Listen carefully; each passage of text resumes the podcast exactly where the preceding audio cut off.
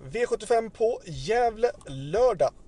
Eh, en omgång som är lite vansklig tycker jag när det gäller banan. Eh, det har ju varit plusgrader i flera dagar men till räddningen så tror jag att det ska bli minusgrader mellan fredag till lördag och om det fryser är det lättare att sköta banan än om det är massa varmgrader. Eh, för att om det blir massa varmgrader så går ju kärlen med stor risk för och det blir väldigt skitigt och då är det såklart jättesvårt att vara banskötare. Skulle det vara så att det blir varmgrader, ja då är det de starka hästarna vi ska gå på, inte de snabba. För att eh, blir det tungsprunget så är det såklart de starka som vinner oftast. Men vi börjar med V75 1 eh, och utgår då inte från stark eller snabb häst utan vi utgår från prestationer och spartspår. Och vi börjar med V75 1 och då är då tycker jag att det är intressant med nummer 1 Soltan. Det är ett lopp över 21, 2140 meter voltstart. Ulf Olsson från spår 1 är alltid intressant. Sen 5 Iceland Radio. 7 Anchorman tycker att det är intressant att det är eh, Mats Djuse ska köra den här gången. 8 eh, Arch Lane, en jättefin häst och sen då 11 Diffs Definitiv. Eh, stod och hade inte råd med två hästar till som jag tyckte var intressant och det är nummer 4 Ara och eh, 12 Axel Brown som jag valde att plocka bort av kostnadsmässiga skäl och även lite grann på spårmässiga skäl. V75 2 kallblodsloppet. Eh, jag valde att dubblera det här loppet. 9 Gomnesfax och 14 Norge. Vill man banta ner och ha en spik i det då tycker jag då att det ska vara nummer 9 Gomnesfax. Det här är ju en, en eh, 14-hästars lopp, eller 15 hästars lopp med autostart. Och eh, Norge och Gomnesfax har ju nästan samma pengar men det är en skillnad att ha startat från spår 9 kontra spår 14. Det känns lite som att Norge står med 20 meters tillägg men nu är det en jätte, jättefin häst och jag valde att dubbla systemet. Men tänkbart spikbud är nummer 9 Gomnes Fax.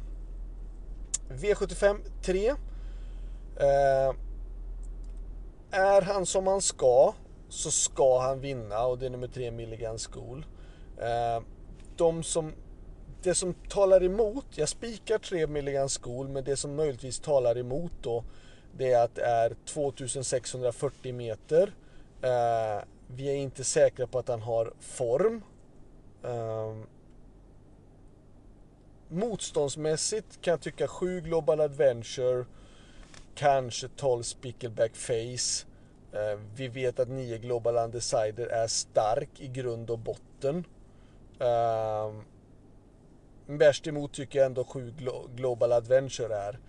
Men Milligan School of Sport 3, Global Adventure har 7.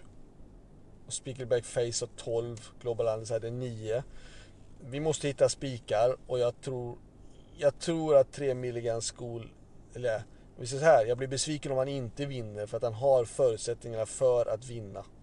Och han är startsnabb och alltihopa det här så att han ska vinna det här loppet. V75 4 är kallbrors, eller storloppet, förlåt mig. Eh, jag har med nummer 4 Southwind Sansa som känns bra men hon vinner ju väldigt sällan. Uh, och jag tror inte att hon kommer vinna det här loppet heller för de är bra de andra hästarna. Men hon, hon är inte så dålig men om allting klaffar så kanske hon är typ 3, 4, 5 och sånt där. Men det är inte det vi är intresserade av på V75. Vi vill veta vilka som vinner och då tycker jag att nummer 1 Nicki Minaj. Eh, 5 uh, Vilja TYC.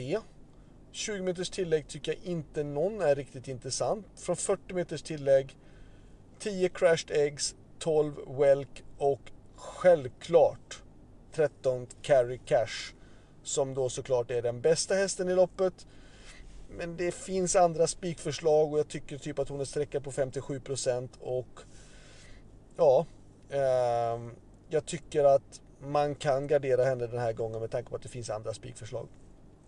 V75 5 2 No Limit Express 3 Geronimo Am 4 Billy Idol, 5 Mr Carioca och 7 Rocket Boy. 2, 3, 4, 5 och 7. Det här är ett lopp över 1600 meter bil och det är de bästa startspåren. Eh, kanske inte 7 då visserligen, men jag tycker 7 Rocket Boy är en väldigt fin häst. Eh, men 2, 3, 4, 5 och kanske även 7 i avdelning 5. Avdelning 6.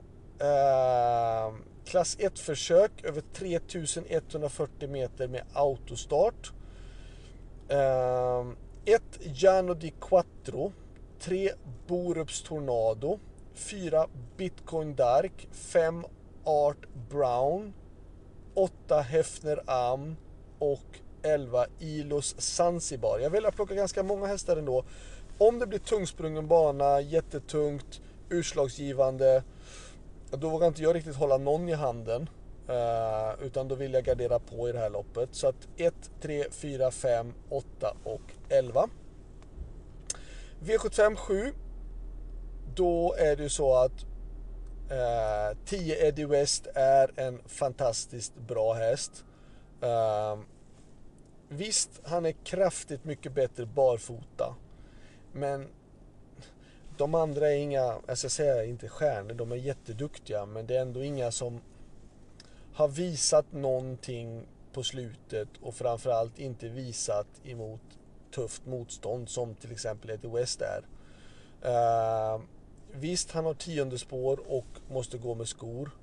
Men de allra andra flesta andra är också samma sak, de måste gå med skor. Nej, Eddie West är så bra häst att jag tycker att han ska vinna. Jag tycker att Eddie West och um, Milligan School är så pass bra hästar och ska hålla så hög nivå att de ska vara bra spikar och ska vinna de här eh, lopperna. Så för mig så är då eh, 10 Eddie West den sista avdelningen en bra spik. Um, slutsummering, ja jag tycker att den här omgången att alltså, Milligan School är en så pass bra häst i grund och botten och att han ska vinna det här. Sen kan jag tycka sen att såklart i det här kallblodsloppet, visst jag går tunt, jag går på två. Kan till och med tänka mig att spika nio Gomnes fax.